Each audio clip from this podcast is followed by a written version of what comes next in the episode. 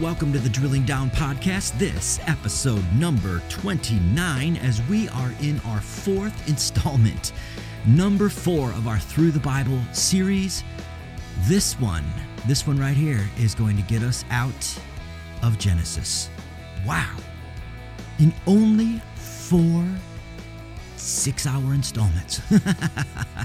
no telling how long this is going to go. Welcome to the Drilling Down podcast. Head, if you would, to iTunes and subscribe and give us a review that will help others see it and join in. I just want to say, my name is Kyle Gray. Thanks for taking the time to listen wherever you are and however you may be listening.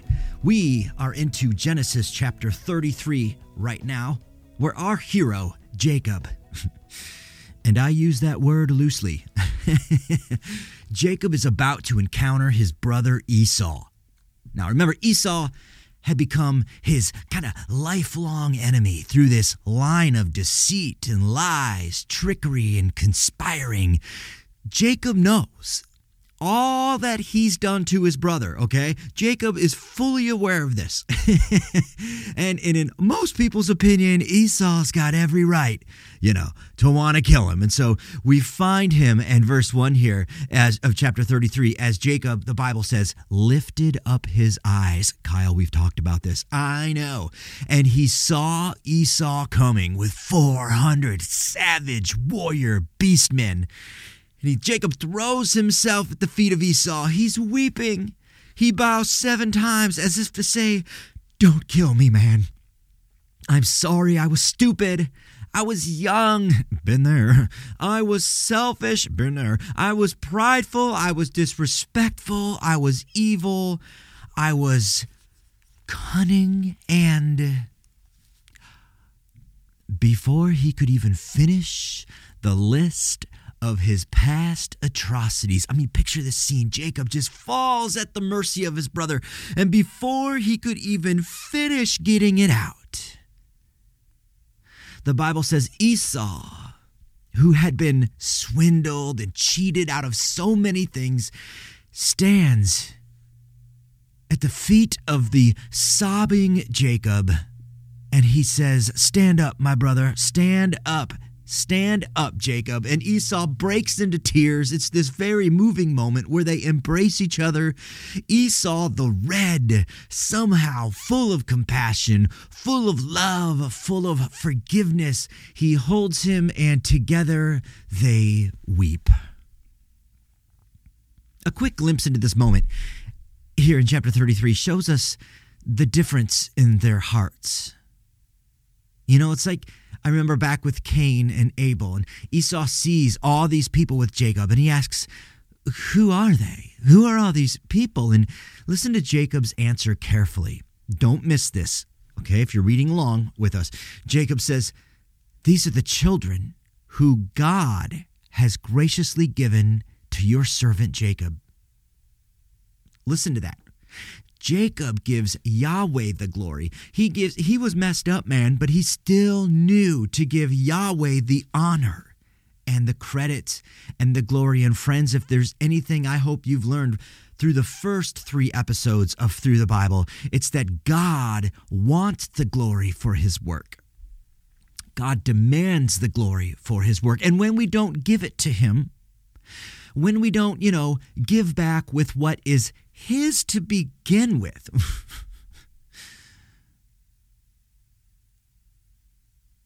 when we put other things in front of his glory, maybe we put our pride in front of his honor. It's always bad news for us. And I love that. As Jacob is sobbing, Esau is sobbing, gets to wrap his arms around his brother and say, I love you, man.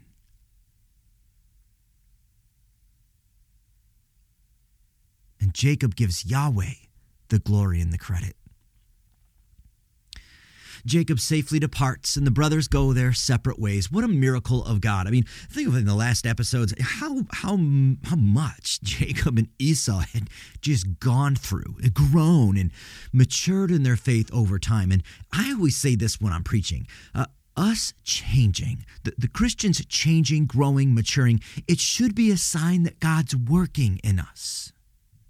It doesn't mean the sins of our past aren't going to catch up with us in one way or another, but it means that we're growing. It means that we're maturing and we're forgiving and we're being humbled. It doesn't mean the sins of your past are wiped out. And Jacob's going to find this happening with a short little story here as we move into chapter 34. The sins of his past, so to speak, the generational, you know, curses that go along with all of our families hold true. This very strange chapter of Genesis chapter 34 comes out of nowhere. This is a dark chapter, man. Remember the roller coaster of ancient Hebrew writing? Remember up, down, happy, sad, darkness, light, right? It's so good that that teeter-totter and that that tug of war, it's so good. Well, we're about to see that all over again as we just leave a weeping, forgiveful, thankful Jacob and Esau. We move into chapter 34 and we're going to plunge into a dark chapter that that God's name isn't even mentioned in this chapter. I got a feeling God wants nothing to do with this chapter. Long story short, thank you, Kyle. Remember when Jacob was at the baby making factory of Uncle Laban? Yeah, we had some fun with that one. Remember Leah? Remember that she had a daughter named Dinah? Well, Jacob, and that was an anglicized version of her name, get over it. Jacob had moved on to a place called Shechem now. Okay, so Jacob leaves, goes to Shechem with his entire family, all his men, all his lady friends, all of his wealth. It was a whole thing now, you know. They were truly bre- uh, blessed. They were they were a force to be reckoned with, man. And so here they all come in all of their glory into Shechem. Now, there was a man that ruled there named Hamor. And he had a son, the Bible says, named Shechem.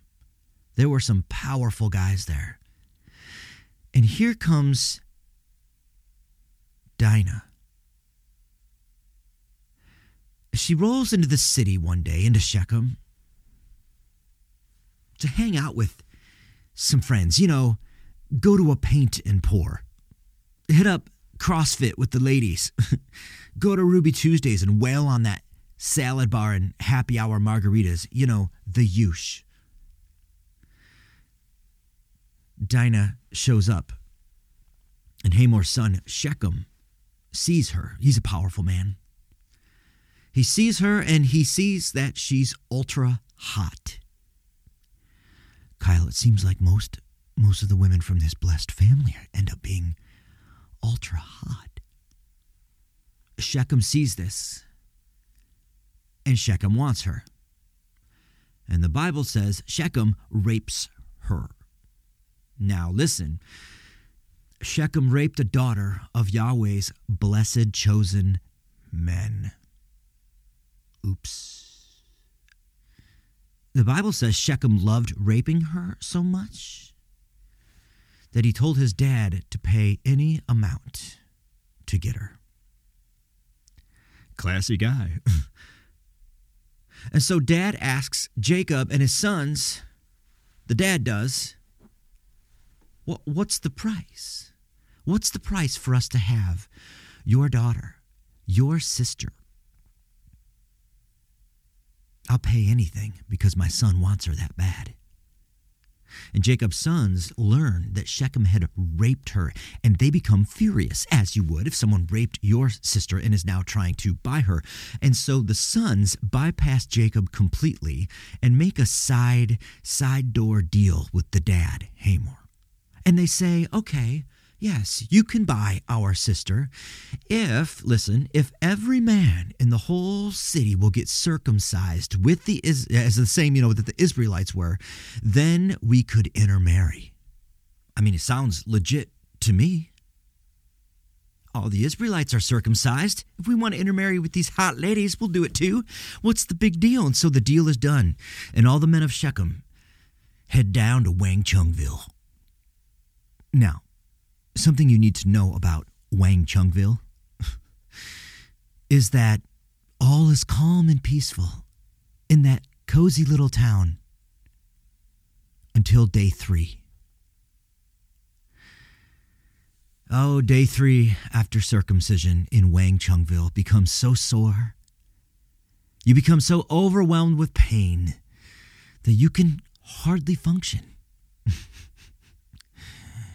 That's the plan. Day three hits as all of these guys in the city have been circumcised just to get this idiot, Shechem, the hot chick that he wants. I'll tell you what, I ain't doing that for none of my friends. You know what I'm saying? Jacob's sons on day three, here they come. They rush in, the Bible says, while all the men were sitting on their couches watching soap operas with bags of frozen peas on their Wang Chungvilles. Jacob's sons, listen, rush in and hack them to pieces. Simeon and Levi, to be exact. Yeah, that Simeon and Levi of the 12 tribes fame. These guys were a huge deal.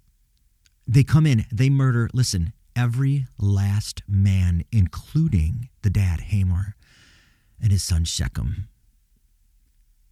And they take the women and children kicking, screaming, crying, and shattered. They plunder the city and they return home. Now, listen. Okay, Kyle, why why even put this in the Bible? Because this makes us look really bad, right? you know, uh, uh, this is our Christian heritage, you know. And we're going to get into way more than this as we move move, you know, through the next few books of the Torah. This is our Christian heritage. Indeed it is. And we're only halfway through the book of Genesis. Hang on, it gets a lot more horrific. Listen, every hero that you have in the Old Testament has a closet of skeletons. So do you. Every man and woman that God has ever used has been highly flawed. Get over that. That's what the Bible is, my friends. It doesn't hide that. It doesn't it doesn't hide the fact that we have a savior either who crashed straight into our mess to rescue us from the eternal effects of it. As messy as it gets, and this town of Shechem is completely destroyed. In verse 30, we see that Jacob is horrified at what his sons have done. He's devastated, but, you know, let's look at his response a little closer. Sure, remember, Jacob was a patriarch right? We know this now. He was a huge deal, but he was still that selfish man that he'd always been. You know, in the scripture, Jacob's never labeled as an even really good man ever, but God still used him. verse 30, Jacob says to Simeon and Levi, he says, You, what have you done that you've gone and killed all these men eh, you know, in the city and you've taken all these women and children captive?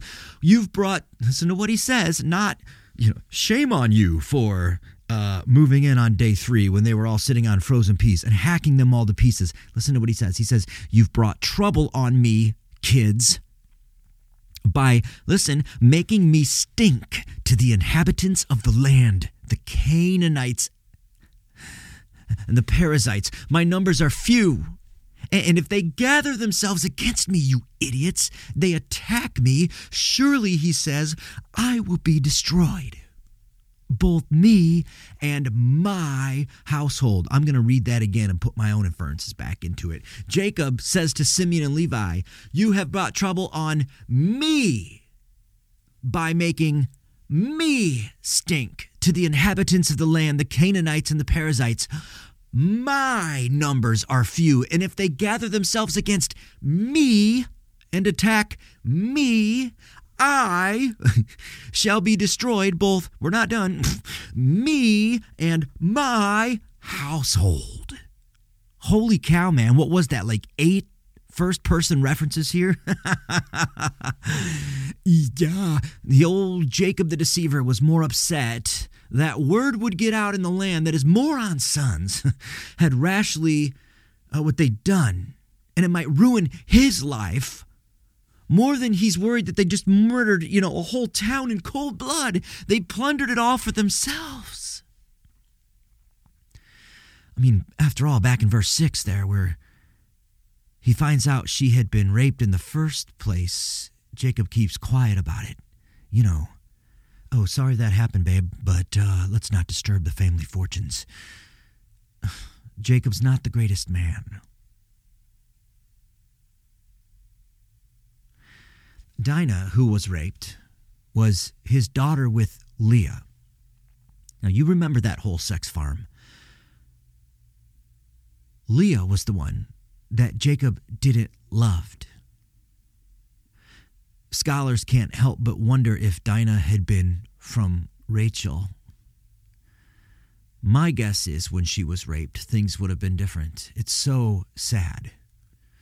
There was much favoritism in this family, and it would continue for a very long time.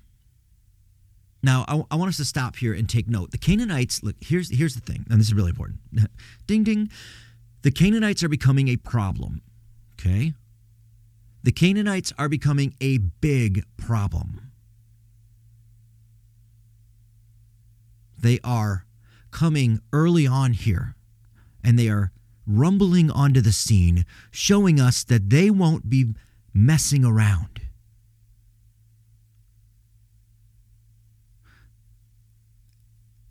The Canaanites were becoming a problem. Those of you who have listened to my episodes on the Nephilim will start understanding where I'm going with this, that we are going to really get into in the next few books of the Torah. Let me ask you a question. Uh, you know, what happens in your life when when you're confronted with this? You know, when you get that gut feeling inside that you know you're disobeying. When you know you're letting sin creep in. You know, you're allowing the door to just crack open a little bit to your heart. Maybe it's a sin that you struggle with your whole life, a propensity, you know, whether it's porn for you, maybe it's uh, it's lust, maybe it's greed, you know, maybe it's you know not forgiving people, pride, arrogance, you know, whatever. You know that it's coming back. You know that you're disobeying. You know that you're letting sin creep back in. You know it, but listen, you keep letting it in. That one glance at porn at a time. That one dollar stolen from work. That that just one vulnerable night out of town at the hotel bar. Guys, don't lose sight of the fact that Simeon and Levi in the future, listen, would be passed over in Jacob's blessing a few chapters down the road that we're going to get into. Undoubtedly, as a result of this brainless, impassioned act of violence. Letting sin go unchecked in our lives, not consulting God, always, always comes with consequences.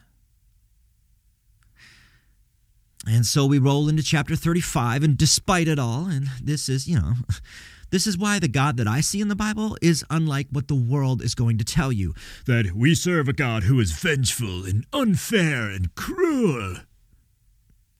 Because despite Jacob's behavior, listen, God still blesses him and uses him as he had promised. God changes his name from Jacob to Israel. Jacob commanded the people to, to put aside their lowercase gods. Now that's good. Jacob, I mean, not, he's learning. He's a mess up, but he's learning. And so he says, okay, guys, we need to put away our lowercase gods. Now, at drilling down, we know that's what that's all about if you've listened for some time now. Okay. So there's a part of chapter 35 here that is just so easily overlooked. I love this part. Verse 10. Okay. Verse 10 tells us that Jacob had his name changed to Israel, right? Okay. No big deal. Wait.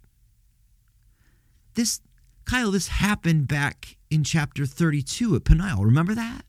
When, you know, when he wrestled with God. Have you ever noticed that it says that again here? Because he did have his name changed back then. Have you ever wondered why it's brought up here again by Moses?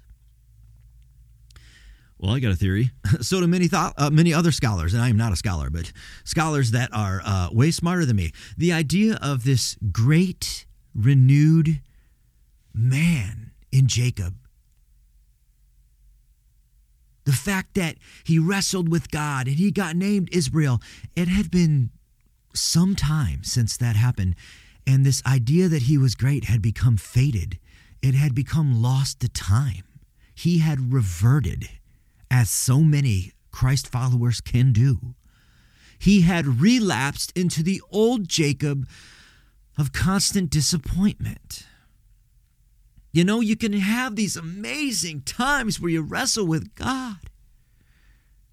And then we wander away. Maybe things get better. Hmm? Maybe we, we come into a job that we get our money back. Maybe we we get healthy again, whatever it is. We wander back into our old ways.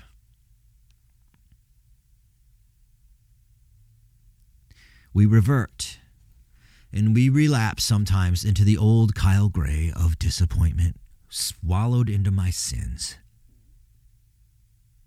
I love this part of chapter 35 because what happened at Peniel had finally come to fruition. Guys, sometimes Sometimes, like Jacob when he wrestled with God, and now again at his renewing, sometimes when God starts a plan in us, listen, we screw it up. Sometimes it takes time. And this was a sort of renewal of marriage vows, you could say, for Jacob. Now, Israel. I mean, how cool is that? That the past, God is saying, Yahweh says, the past will now be behind you. Leave the old Jacob behind. This is a new beginning. We serve a God of new beginnings. Leave the old Jacob behind. You are now named Israel. Man, I love that. Leave the old Kyle behind. Put your name in there. Leave it behind. God is ready to start a new beginning. I love that. And God blesses Israel and he says, Now go. Be fruitful and multiply. Kyle, how many times does God have to keep saying this and rebooting his plan because we keep screwing it up?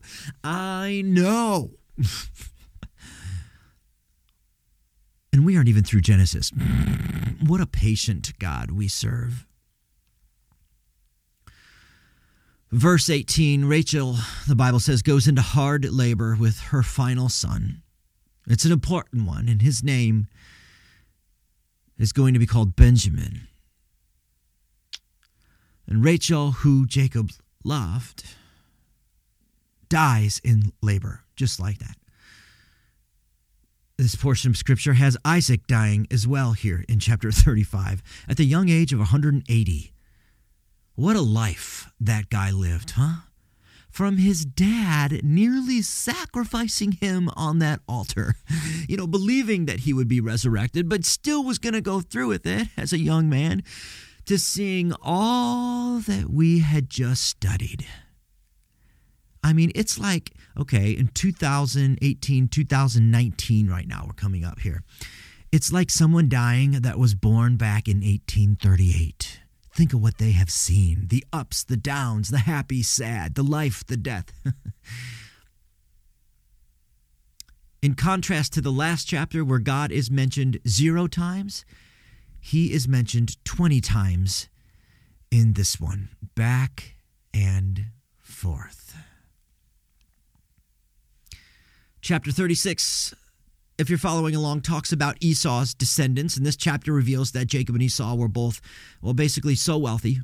they both had so much that they, you know, they couldn't dwell in the same land together because it was pretty much unsustainable. Kyle, this sounds like Abraham or Abram at the time and Lot. I remember one made a bad decision and one made a right decision. I know. You getting sick of me doing that already? I'm not going to stop. Good and bad, right and wrong, righteous and sinful. We all have a choice, my friends, every single day. And so Esau moves and creates the culture that we'll see many more times in our upcoming studies of the Edomites. I always love to point out here something really cool and uh, divine here is that Moses, who's writing this to us, obviously, so very many years later, Moses knew by divine revelation that Israel would eventually have a king. I love that. Way back in chapter 4, Moses writes of seven generations of the line of Cain, if you remember. And here he echoes that with the seven generations of the line of Esau. Now, I know you've breezed over this portion so many times, but this is important. Genealogies are important. Seven, as you know by now, is the biblical number of completeness, indicating, indicating, guys, these lines of generations are complete. They're finite, and they're all wrapped up right here entirely with a bow. Esau's line was blessed from Isaac. Remember that? But Jacob got the greater blessing. So while Esau had, you know, temporary blessings. He had wealth, he had power.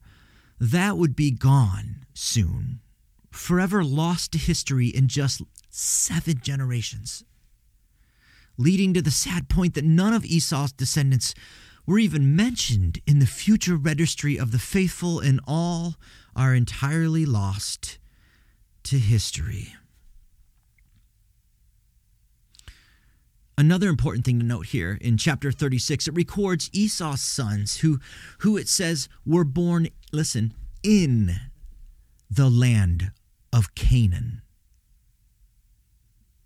In sharp contrast to Jacob's sons, who are recorded by Moses as being born out of the land of Canaan, but moving back in. We have two totally different scenarios with these two brothers. Note that. There's another thing I want you to note as well. We see here that Esau immediately sets up a powerful nation with rulers and lines of kings. Have you ever noticed that? Where Jacob does no such thing. He actually he moves on and he continues to wander. But he lets God lead the way. Now, while Jacob certainly had his shortcomings, you start to see here that the, the contrast is there to setting up your life with God at the center versus setting up your life with yourself at the center. Never forget this, my friends. A promised spiritual blessing demands patience and it demands faith. Waiting while others prosper is a test of one's faithfulness and perseverance. Boy, did I learn that as we came up here a few years ago to start a new church. Having sold everything, I've talked about this in uh, in my narcissistic uh, documentary of myself. I think it was last episode even. Uh, but the fact that we sold everything, moved into campers, didn't know where we were going to live, and we live in America, so don't feel bad for me. You know, I mean, even the worst day here in this great country is uh, is uh, is just fine. But you talk about testing that, well, you know, social media exists and you see that things were really hard there for a few years, uh, you know, and uh, you had to rely solely on God amidst seeing other people prosper greatly. And you got to say, Lord, I know you got a plan here. I made the choice to follow you. I know you got a plan. Waiting while others prosper, friends, is a test of your faithfulness and perseverance.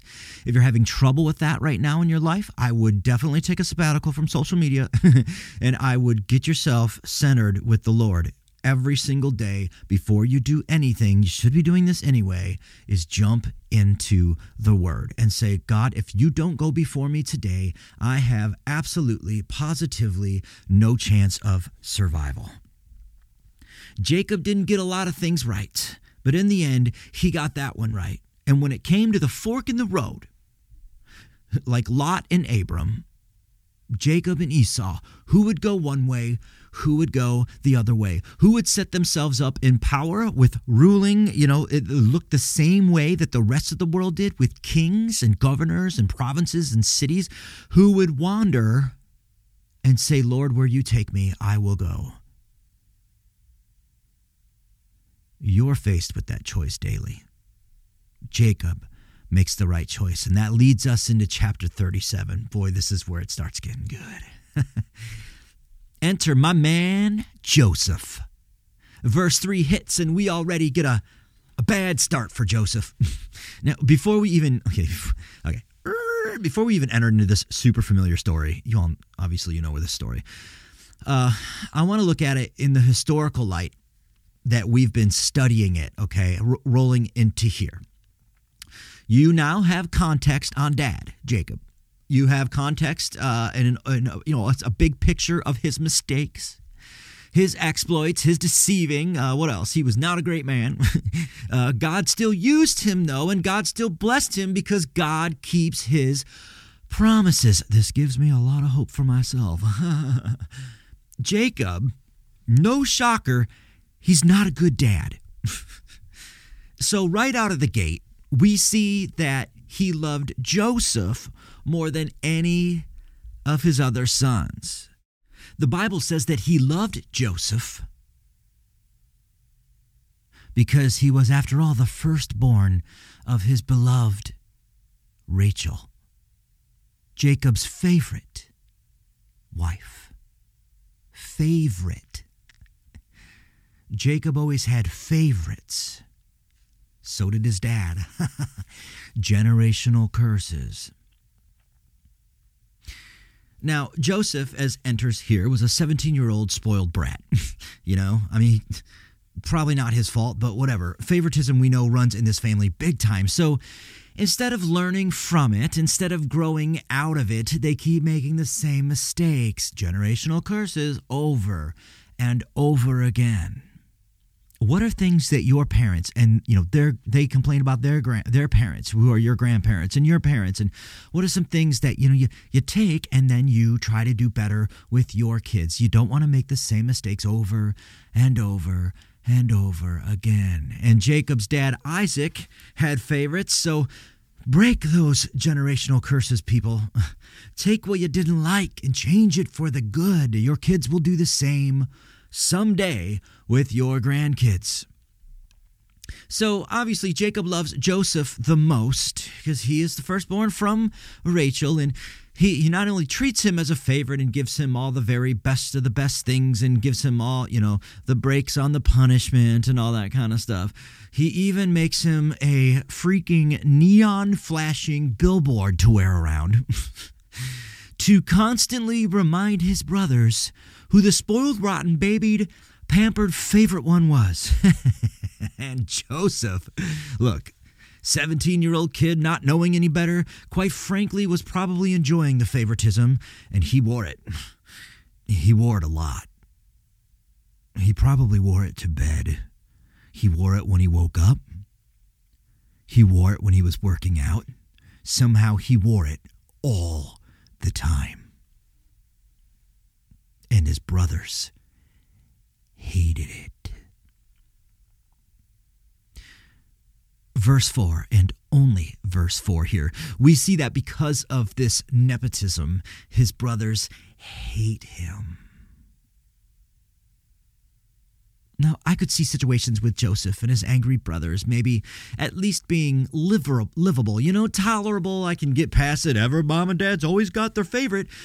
Except Except spoiled daddy's boy Joseph takes it up another level. He's got to take it up another notch. He's got to turn the family campfire into a blazing inferno of hatred by pouring gasoline all over it. Gasoline from God.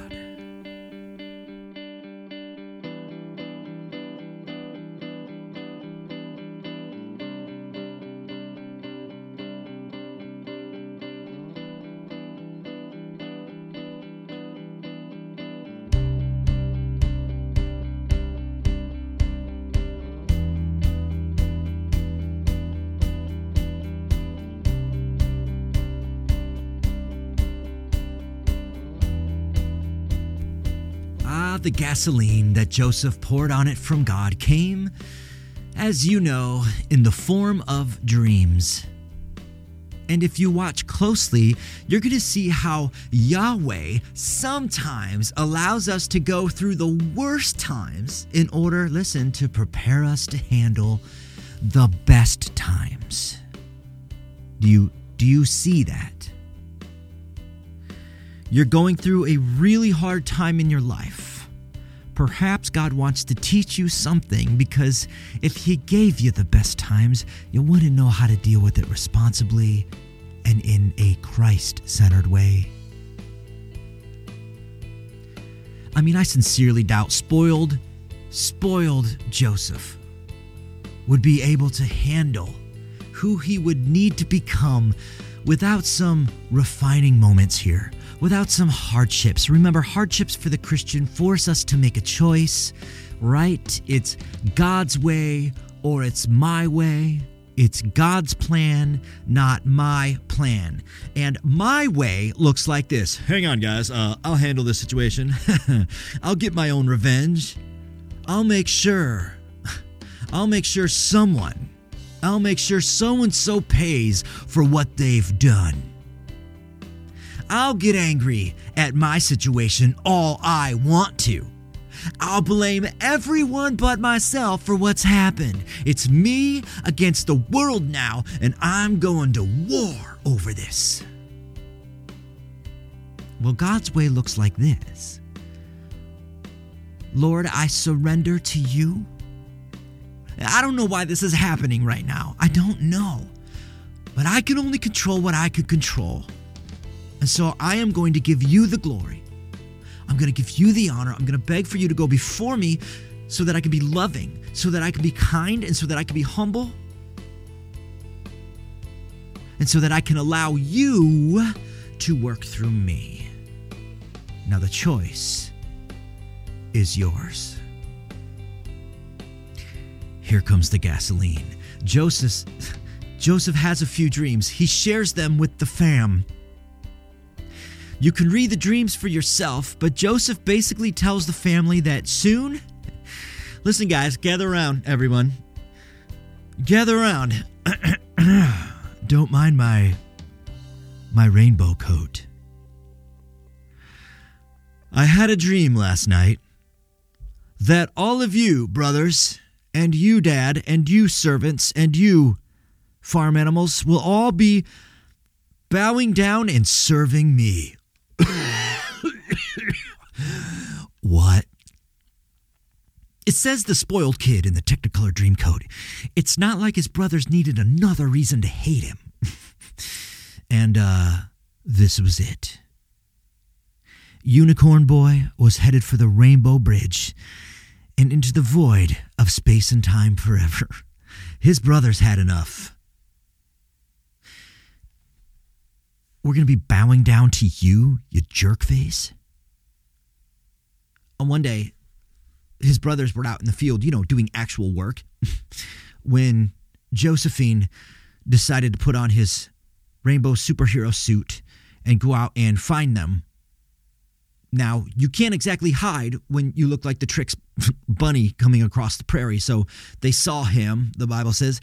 Remember, they hated him. And so, therefore, uh, usual story, they conspire to kill him. We all have choices. This wasn't just a boy, he really bugs us. This was, we want to kill him. They were going to throw him into a pit and leave him for dead. And they could blame his death on a wild animal, perhaps one that loved Skittles. So the Bible tells us Reuben was absent when the plans were made. And once returning, he, he goes, What are you guys doing? You know, don't don't kill him. After all, the Rubinator was he was the one, if you if you haven't read this story, he was going to be responsible for Joseph's safety and uh, he would also have to give the tragic report, you know, to dad upon returning home, right? And so here comes Jojo across the field.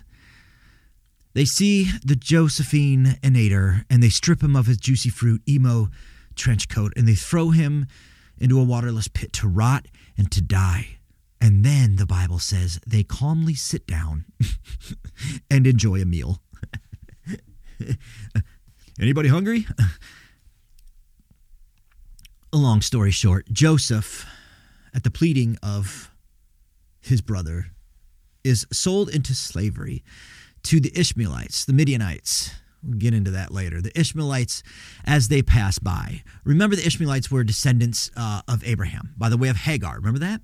And the Midianites were Abraham, but by the way of Keturah. Now, we did all that in the last episode. So, in many ways, the Ishmaelites and the Midianites, they're interchangeable. So, when you hear that, some people argue, oh, it was the Ishmaelites, it was the Midianites. Why do we have two separate accounts? They're the same family.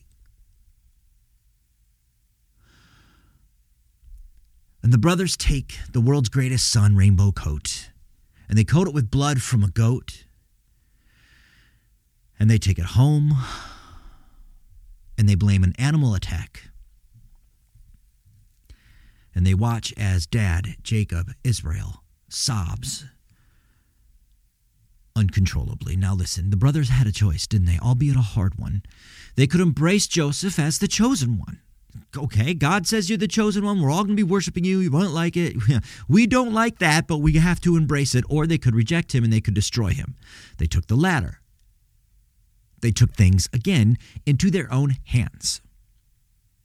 That is, and of itself, you know, tells me who shouldn't be leading.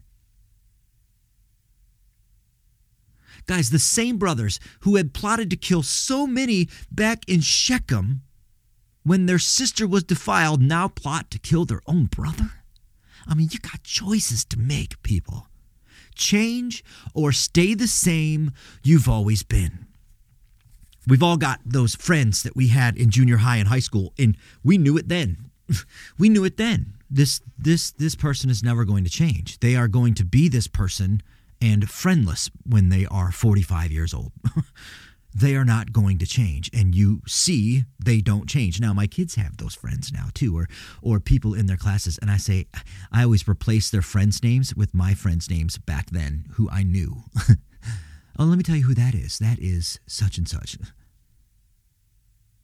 Change or stay the same you've always been. Now, Joseph may have been spoiled, but he was faithful. And he, at least when God spoke to him in a dream, there wasn't a popular opinion with his coat on, but he spoke honestly, and at least he was genuine. Oh, the irony. I remember one time Jacob had deceived his own father with a sacrificial goat. Using the goat hair, he superglued them to his arms to get a blessing. And now the trickster was the one being tricked. Friends, we reap what we sow, and our families and generations suffer. They weren't sad. The brothers didn't have remorse.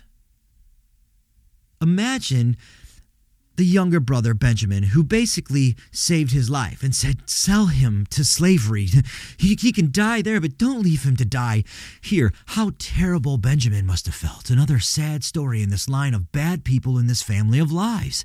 And this was truly the lowest point yet darkness, light, sad, happy, bad, good. And the very last verse of chapter 37 tells us a story that's just the beginning. A sad ending is merely the beginning of something God is about to use greatly. There's about to be a spark of hope in the darkest of nights.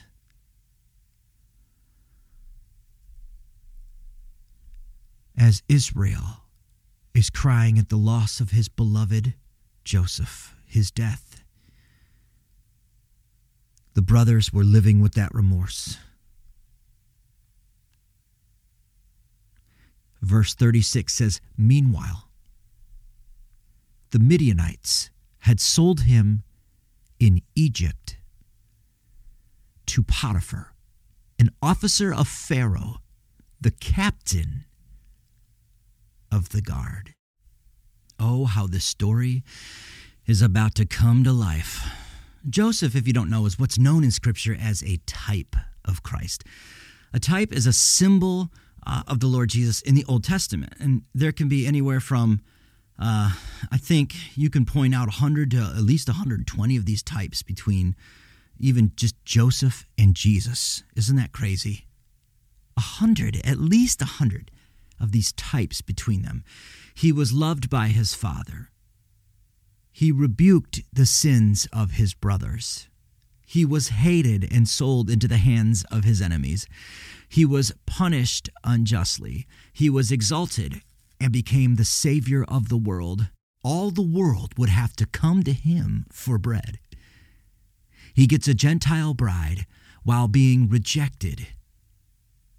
Jesus in the church, if your brain is misfiring. Friends, Joseph was about to be tested. He was about to be refined. And it wasn't going to be easy, but I have to tell you, it never is.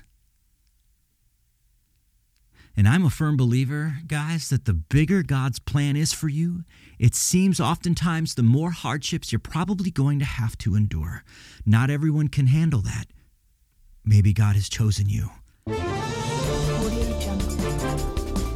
We interrupt this roller coaster biblical story with chapter 38 of the book of Genesis.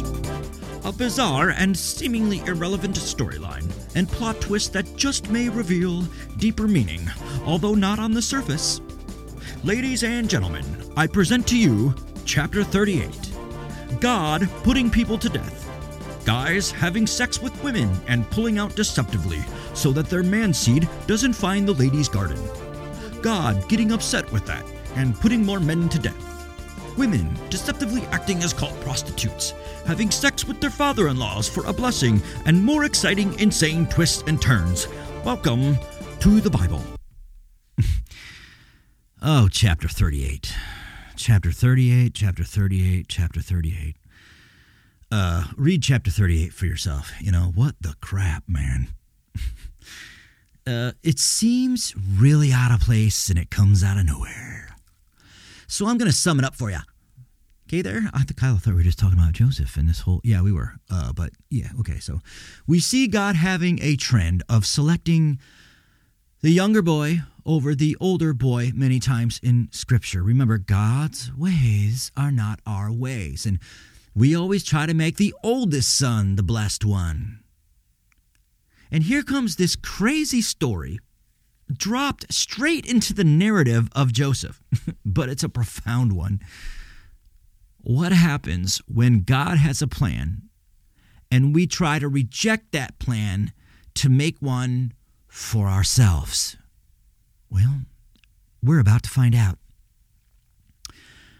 I'm going to make this easy and quick. Do you remember Judah? You remember the brother who suggested they sell Joseph to the Ishmaelites? He then leaves after lying to his dad about his brother's death. He goes and he finds a new home and he marries, listen, a Canaanite woman. Whoops. Mistake number one. This was forbidden for a reason. Again, head back to our episodes on the Nephilim. God despised these wicked people. That's why he would use Egypt as a safe incubator for more than 400 years, guys, to grow his people out of harm's way of these things, these Canaanites. Judah goes and has three sons out of this wicked marriage Ur, Onan, and Shelah. Ur dies, well, the Bible says, because he's wicked. Plot twist Ur was married to Tamar. Onan now was to plant his seed in his brother's widow to help keep his lineage going. Just wait till we get to the book of Ruth. Onan takes advantage, and we won't get into it right now, of God's law of levirate marriage and purposefully, shall I say, misses the mark. Plot twist when taking the old Onan trolley to Pleasure Town with Tamar. Anyway, God is not pleased, and Onan is not allowed to live. Plot twist. With this situation at hand, Shelah is supposed to be next in line. Both brothers are dead, according to God's plan. Again, more on this later. Judah disobeys and leaves the family's legacy in jeopardy. Plot twist. Tamar takes matters into her own hands and basically tricks Judah into bringing his own baby magic into her by dressing up as a prostitute and doing the nasty with him. Longer story, even shorter. Judah finds out that Tamar is pregnant and he condemns her to death by burning. How did you get pregnant, woman? And then she, plot twist, reveals that he is the father. She tricked him. Oh, snap. Tamar then, listen, becomes the way in the line of Judah that it's preserved although it's born out of deceit and lies. Kyle, I'm seeing a trend here. I know.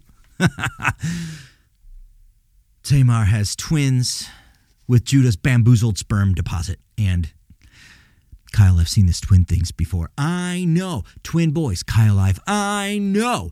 The first twin's hand comes out, but the other twin denies his exit and busts through the uterus like the Kool Aid man to come out first. Plot twist. It's like Jacob's.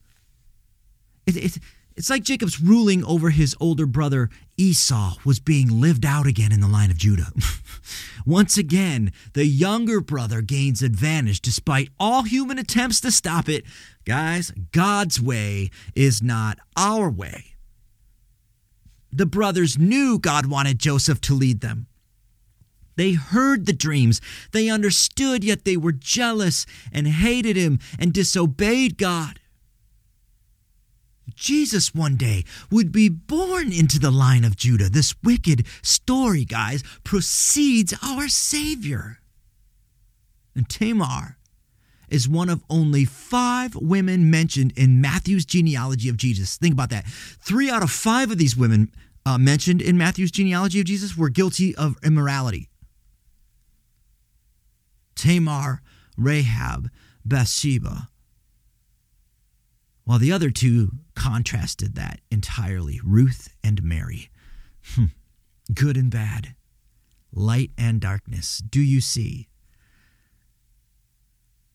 So, 1700 years after this disastrous event of Judah and Tamar, a Savior is going to come from that line. Judah founded the tribe that produced the Messiah by sleeping with his widowed daughter in law because he thought she was a prostitute serving as a pagan goddess.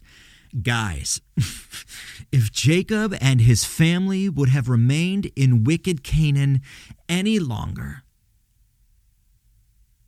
how long would it have been before they degenerated into this bunch of sexually immoral pagan rejects. My guess is some of you may be in this exact same boat right now. You're at a crossroads in your life with some big decision in your life that sin is obstructing. I gotta say, my friends, God's plan or my plan, I suggest you take God's way out now.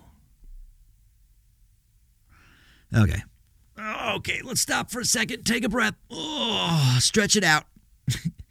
we got to look at the bigger picture here. This is why I love the Hebrew writing. Chapter 37 closes with Joseph being sold off into Egypt, just as Jesus would be rejected and sold off to the Gentiles.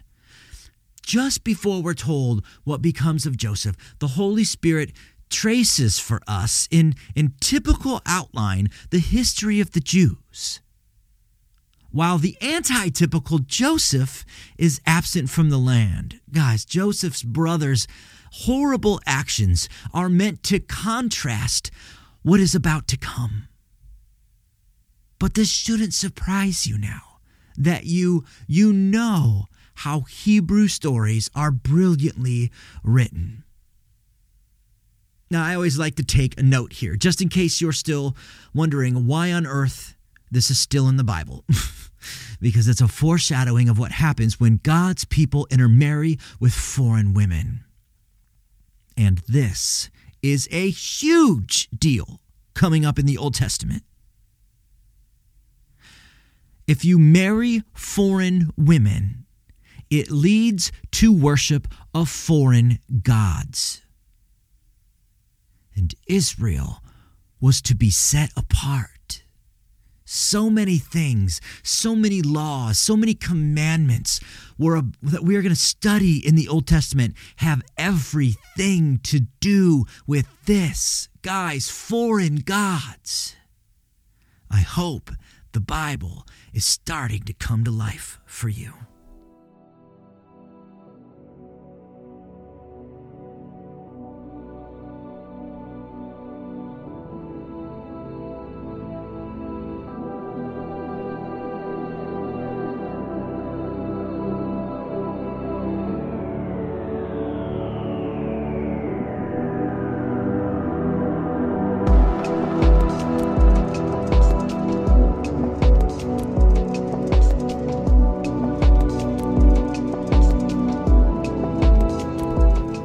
39 rolls in, and we're talking about Joseph once again. Thank you, Kyle. As he is in the care of Potiphar. Ah, such a familiar story for our man Joseph. The curse of being insanely handsome. Thankfully, God has spared me of this burdensome weight. you know the story. Joseph gets traded off to Egypt, and Potiphar, an officer of Pharaoh himself, bought him from those Ishmaelite traders. Wow, what luck, huh? God always has a plan, though it might not look how we want it to look. God had to trade Kyle Gray off to a new state, a new city, a new location entirely before he changed me forever and profoundly started remaking me into what he desired for me to be. I don't want you to miss something really important here okay? Verse 2, it's the phrase, the Lord was with Joseph as he had been traded off. The Lord was with Joseph. This is the key. Don't ever forget that the Lord is with you right now. Don't waste another thought on wondering where God is. He didn't go anywhere. Now, I'm going to go long story short here because, you know, if if you're not familiar with this part of the story, pause and read Genesis chapter 39. It's going to take you like three minutes, okay? The ultra handsome JoJo in the Technicolor Dreamcoat ends up out of the trade business in the house of one of the most powerful men in the nation of Egypt, the most powerful country on earth. Pretty awesome, huh? Negatory. Because Potiphar's wife is also ultra horny. And that's ultra horrible. But the Lord was with Joseph, but that doesn't make him impervious to a fallen world. What that's saying is something, something, something like you can't be held responsible for other people's actions, only your own, right? Potiphar, the Bible says, loved Joseph. Clearly, he was blessed. Kyle, this sounds like Abram and Isaac and Jacob, and I know. And the potster tells us, tells the Josinator who's in charge. He puts him in charge of everything that he's got. He tells him, This is all yours. Take care of it. I mean, wow. Maybe this is why Joseph had those dreams of all those people bowing down to him. Nope. Think bigger. God always does. Somebody told me one time, and I'll never forget it today is not your forever. God has something bigger in store for you, but he, he won't make a move on it until your ego can handle it. Time to grow, time to put your faith into action, even when things get hard. Verse 5 of chapter 39, God says, God says, I'm blessing the whole house and all Potiphar has simply because Joseph lived there. And I loved him that much. Now, we've seen this and we'll keep seeing it. Just wait until the mysterious and supernaturally charged Ark of the Covenant shows up. the Bible says Joseph was super hot with a ripped physique. Again, the parallels between myself and Joe are becoming abundantly clear. Oh, but Potiphar's horny wife had eyes, and she could see his beauty, and she wants it. And she doesn't mess around, and she straight up demands him to sleep with her. Okay, hit the pause button. Before we quickly think, gross, man. Do the right thing, Joseph. She's a skank. Like, this decision should be so easy. Remember, Joseph's in a new land. Nobody knows him. Sleeping around or having multiple wives was an everyday thing in his culture. He was single and ready to mingle. Potiphar was always gone, doing the important work of, you know, Pharaoh. Nobody would know. She was hot. He was hot. Egypt was really hot, literally. So why not? Joseph, just so you know, is one of the rare good guys in the Bible. There's only a handful of them that are held in this high of esteem. Potiphar's wife comes on to him. He refuses, but it's not the refusal that ever catches my attention when I'm reading this. When I'm reading this and studying this, it's it's his reasoning. Look at that. He says he says, "Look, he says, Clearly, I'm blessed here. My master, Potiphar, has put me in charge of everything. But wait, there's more. He could have said, I don't want to do this to Potiphar since he's given me so much. But Joseph, catch this, in verse 9 says, How can I sin against God and do this? Day to day, my friends, Joseph had an eternal mindset. How can I sin against God and do this? Potiphar's wife keeps trying to seduce him day after day. He refuses until one day she had enough rejection and she lunges at him, grabbing his garment, and she screams, Lie with me. And the Bible says he runs out of the house away from her. Run! Sometimes that's the only option, right? Like when somebody's offering you heroin or when a hot chick is begging you to sleep with her. Joseph runs. And she's left there holding a torn piece of his robe in her hand. She's mortified. She's angry. She doesn't want to be rejected. And so, what does she do? She screams, and people come running from everywhere. And she says that Joseph tried to come on to her. And she tells that to Potiphar. And poor, obedient, faithful Joseph is looking down the barrel of an enraged Potiphar, shooting at him with false accusations. And once again, Joseph is thrown into the cistern, into a pit, into jail, locked up, punched in the face, wrongly imprisoned, no doubt for life. Game over chained and shackled in a prison cell for, listen, doing what was right in the Lord's eyes. Ugh. Dark, light, sad, happy, wrong, right, bad, good, back and forth, Hebrew writing. Verse 20 finds Joseph there, wrongly imprisoned, lights out, the end.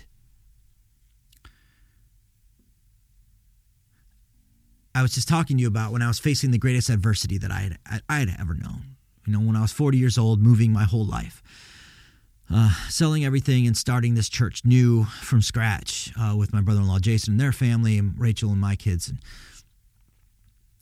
um, at that time, a lot of my old life was kind of in shambles, a pile of burning relationships and stories. And uh, there was one point I was just at my lowest. And my dad told me something that I'll never forget. I think I've used it before. If the mountain was smooth, you could never climb it. Joseph here had every reason to call it quits, but enter verse 21. When the Lord was with Joseph, Joseph didn't blame God. He didn't throw in the towel. He chose to be humbled. He chose to stay faithful in his worship of God no matter what the circumstance. Guys, it's never the Lord that leaves you, it's you that leaves the Lord. And slowly, the scriptures tell us the head jailer starts noticing something different in Joseph. You know, the world will notice that if you're putting God first. And soon the keeper of the prison puts Joseph in charge of the whole prison. the same thing Potiphar had done before that.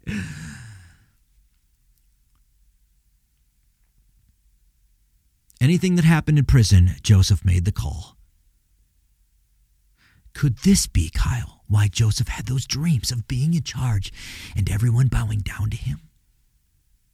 Oh, dream bigger, my friends. God always does. Verse 23 closes the chapter out with listen to these words Whatever Joseph did, the Lord made it succeed. Woo! I love that. Whatever Joseph did, the Lord made it succeed. Oh, it's getting good. Chapter 40 and 41 talks about Joseph interpreting dreams once again and his rise to power.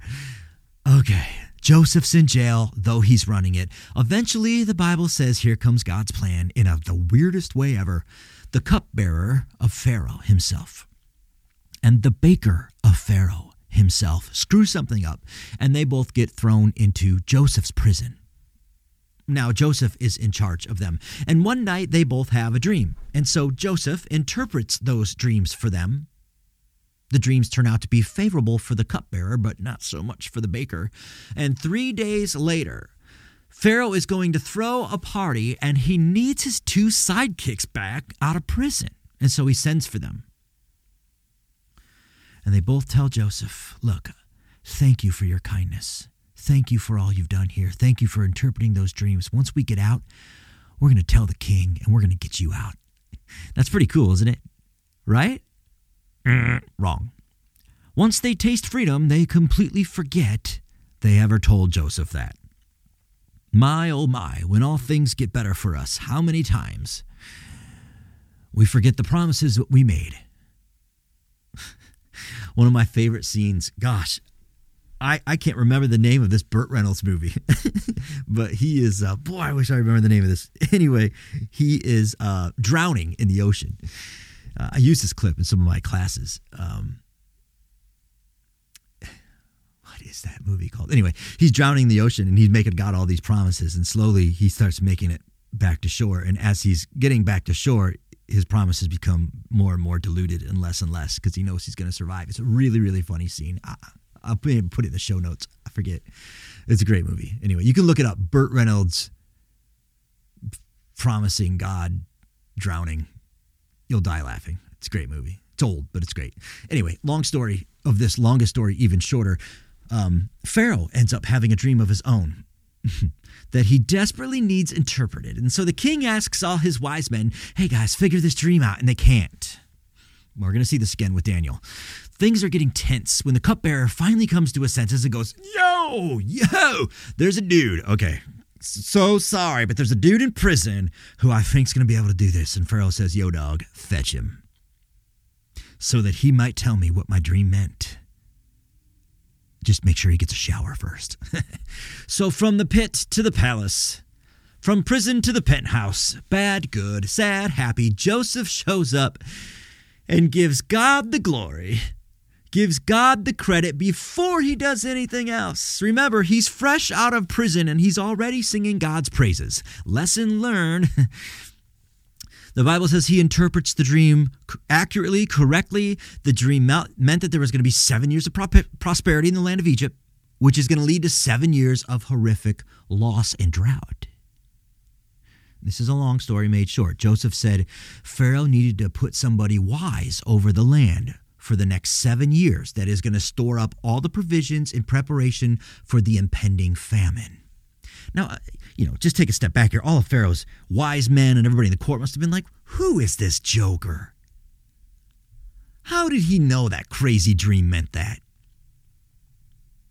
God's ways, not our ways. And things start escalating quickly. Pharaoh says, okay, cool.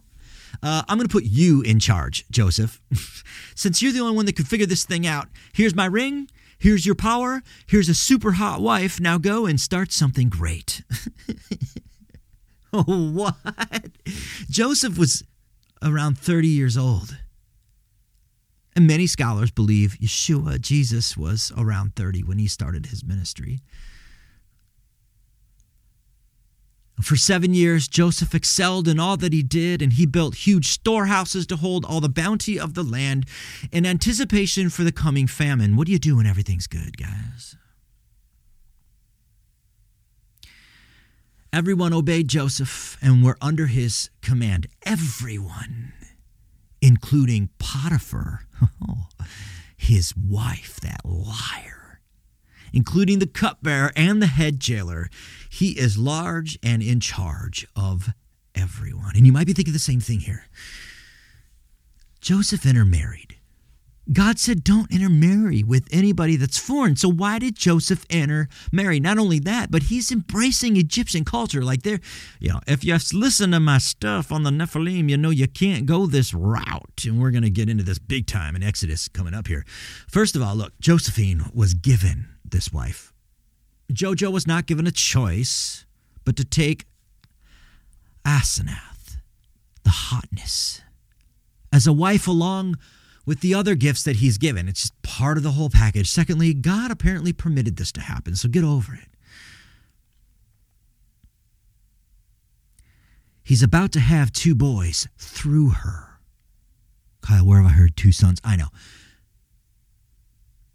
That would be added, listen, to the great tribes of Israel, and would soon mean the tribe of the Levites would serve as priests which we'll go into a lot in the near future, these boys he's about to have with her would complete the 12 tribes in God's way. Don't be black and white with God. You're always going to be frustrated. His ways are not our ways. And I always stop here in this portion of the story to marvel at the fact that Joseph gets promoted before anything that he predicted came true. Psalm 21:1 tells us the king's heart is in the hand of the Lord, God's ways, not our ways. He has sons born in this plentiful time named Manasseh, who is the oldest, and Ephraim, who's the younger. Manasseh's the oldest, Ephraim's the younger. Remember, the whole older one gets the blessing thing, right? Except God seemed to keep pulling a Houdini on that one, didn't he? And just as God shown Pharaoh the interpretation through Joseph's supernatural viewing of the dream, the seven years of harsh famine finally comes, and, and the whole known world was suffering in it. Listen, only Egypt had the proper resources. Everyone else would have to come to Egypt in order to survive. Sounds like Mary and Joseph. Wait, another parallel? All would have to come to Egypt to survive, including Joseph's family from back home. Uh oh, his brothers who had cheated him, who had sold him off so long ago, would now come and bow before him just as God had orchestrated. I love this. Let's roll into chapters 42 through 46. Here come his brothers, desperate for food, bowing down before him, though they didn't know it was him. He was dead as far as they knew. You know this story. Joseph recognizes them and he decides to, you know, mess with them a little bit. Totally within his right. he inquires about their family. What he really wants to know is how they're doing, including his dad and his youngest brother, who was still back home. Jacob, Israel, didn't let him come for fear of losing yet another son. Favorites. And his brothers tell him that they, they also had another brother, but he had long since died. Yes, he had, and God had created someone new in him. They didn't know they were staring him in the face he has some fun and accuses them of being spies for fun and says they can only be exonerated if they return home and bring their youngest brother back. It's an odd request, yeah, but they reluctantly comply. They know Jacob's going to freak out. They head back home. They must have been a mess. Let's just keep rolling. You know the story. Since this episode is is getting uh, into record time proportions here, uh, eventually we're going to kind of keep moving through. Joseph takes their, uh, I'll, I'll skip a few details. Joseph takes their money takes their grain, provisions to take back home. He makes them leave Simeon back in Egypt as a ransom. His brothers return home but discover some expensive money and stuff was in their backpacks. And oh no, they're going to think we stole this. They're going to kill us when we go back to Egypt. They thought for sure they'd be busted and accused of stealing. Joseph loves loves to pull practical practical jokes on these turds, and I love it. Jacob freaks out. They freak out. Jacob's mad that he lost Joseph and now Simeon, and they're going to have to go back and take little brother Benjamin. None of this is good. Not good at all. Long story short, Reuben steps up and tells Dad, I'm going to handle it all, Dad. When we go back this time, I will give my life in return. Everyone will return. Your sons will return. I promise you.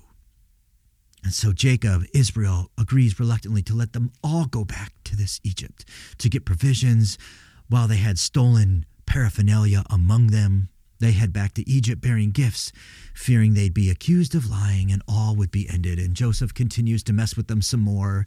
He sits them all down at dinner and he asks them about their father. He just misses them so much. Imagine, oh, imagine how, how much Joseph wants to heal his father's broken heart by revealing that he's not only alive, but he's large and in charge. And he takes the time to mess with them some more, and he's really good at it. And quite frankly, they, they deserve it. He gets to the point where he can't take it anymore. And you know that I know. That he reveals who he is in this touching, amazing moment of undeserved grace. His brothers fearing for their lives, you know, since they tried to kill him. There's this incredible moment of love and affirmation, and Joseph says, Go, bring our dad here. And they do. And Jacob is freaking out happy. Joseph is freaking out happy. The brothers are freaking out humbled. And Pharaoh gives the family whatever they want, wherever they want it. The keys to the land of Egypt are open to Jacob's family. You know, it's like they're actually blessed or something. and Jacob blesses Pharaoh. Wow. This, my friends, was a very different Egypt than the one we will soon see. This was still one that was open to the Lord and his blessing. Chapter 47 Jacob and his whole family moved to Goshen. I know I sped through that portion, but you all know it. As the seven year famine moves through, Jacob's family settles in the land over in Goshen. And the Bible says they were fruitful and multiplied. They were blessed. Good, bad, right, wrong, happy, sad, light, dark, blessings, curses, blessings, curses, blessings, curses, blessings, curses. Chapter 48 and 50, Jacob's blessings. Curses were real, so were blessings. Jacob was nearing his death, and Joseph took his two sons, Manasseh, which means forget, Yahweh would soon help him forget the misery of what his brothers had done with Joseph. Manasseh and Ephraim, which means fruitful, God was delivering on that promise right then and there. Joseph was ready for his sons to be blessed by Jacob. Kyle, this sounds just like when Isaac, I know. Hopefully nobody has super glued fur on this time. Chapter 48, the blessing comes, and it's so very powerful. I want to stop here for a minute. I want to camp out here for a minute. I want you to picture it.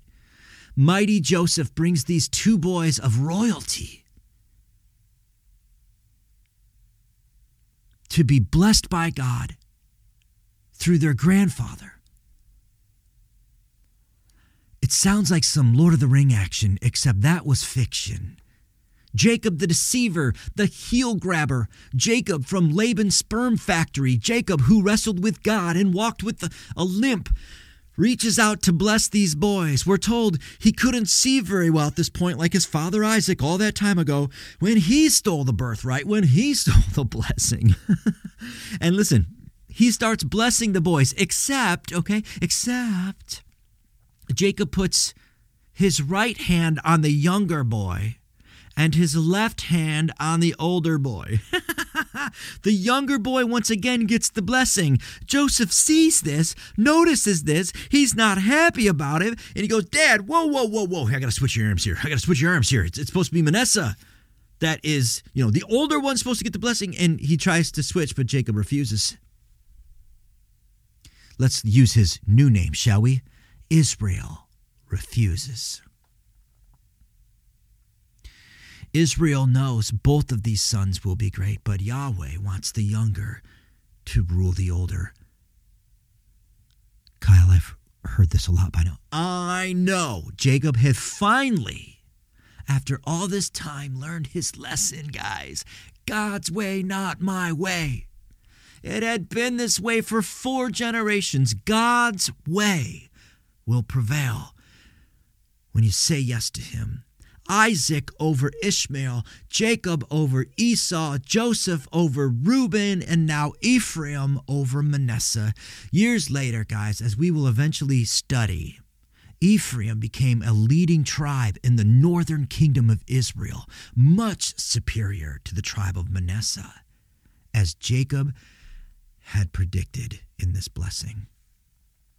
Guys, the tribe of the house of Joseph would one day receive double amount of land in the promised land. It is a fascinating study, one that we don't have time for right now. But he goes on to bless all of his sons, the 12 tribes of Israel, in chapter 49 with stunning accuracy and predicts how they will all end up. Wild. We even see coming up linguistic differences between both of Joseph's boys that will show how these tribes were they were brothers of each other but they were still very unique and often fought with each other it's really important to remember Ephraim and Manasseh as we venture throughout the Old Testament, to remember where all the tribes we talk about come from, right here in the genesis of one family. And Jacob blesses all of them. And when he's done blessing them, the Bible says he drew up his feet into the bed. He tucked himself in and he died. Guys, this portion of scripture is so important a double portion of blessing on Joseph from Jacob onto Ephraim and Manasseh. Completed out the 12 tribes of Israel. There's actually 13, but the two brothers are counted as one, and we'll deal with the Levites, what happens with them later. Upon the blessings Joseph gives out to each of the boys in the family here, the 12 tribes of Israel, there comes so much prophecy we could never cut uh, even come close to covering it in this episode. But I just want to point one out. A blessing over Judah says, listen, the scepter shall not depart from Judah, nor a lawgiver from between his feet until Shiloh comes, and to him shall be the obedience of the people. Shiloh meaning the Messiah. All the Jewish rabbis knew it. In 7 AD, the Roman uh, Roman official re- removed the legal powers of the Sanhedrin. Okay, the Sanhedrin was the ruling Jewish lawmakers of the time uh, uh, of Jesus, including their ability to rule for capital punishment. That's why they had to go to Pilate to kill Jesus. We know from the Babylonian Talmud that, that these Jewish rulers walked around Jerusalem weeping and wiping ashes on their faith, crying out that the scepter had departed from Judah. Okay? They were upset because the Messiah didn't come and save them from the hand of the Romans. They had lost all their power. They recognized Genesis 49:10 where we're at right here. They recognized it as prophecy, but they believe they lost it now. They believe because they lost their power. They thought the Savior had to come and save them physically like an army from the hand of the Romans. Little did they know what baby lie in Bethlehem, raised to deliver the sins of the world if they would only recognize him. Friends, the nation of Israel was growing in its incubator of Egypt, safe and warm from the sin and vile atrocities that were building in the neighboring Canaan. Child sacrifice was happening. Worship of many lowercase gods was happening. Dark powers were running the entire show. Nephilim devouring the very land in which they lived. Two nations, one run by kings and bloodshed, evil and slave warfare, one peacefully growing next door with Yahweh as its leader. Growing, incubating, prospering generations exploding in power and sheer baby making on a scale that would make Laban's sex farm look like a Scandinavian brothel on nickel night. I have no idea what that even means. Israel was changing. Canaan was changing. Egypt was changing. And for 400 years, the world slowly forgot who the God of Israel was. they whored after their own gods, and they had no fear of an older one named Yahweh. The book of Genesis opens with God's perfect creation and closes with a coffin in Egypt belonging to Joseph. It's indeed a book of biographies. You see now, you see that only two chapters in this incredible book are devoted to creation of all things. Unlike other world religions of that time. And the next 48 chapters deal with, listen, people. My brother in law, Jason Tucker, the lead pastor up here at North Rock, says this all the time God, you want to know what his will is? You want to know what his mission is? You want to know what he wants? It's people. I hope, friends, that fires you up, baby. Get ready. The book of Exodus is next, and Yahweh is coming like a freight train through the darkness of night, roaring into an infested world, ready to bring thunder and justice to their knees in ways only He can. Here we go. Thank you for listening to Drilling Down.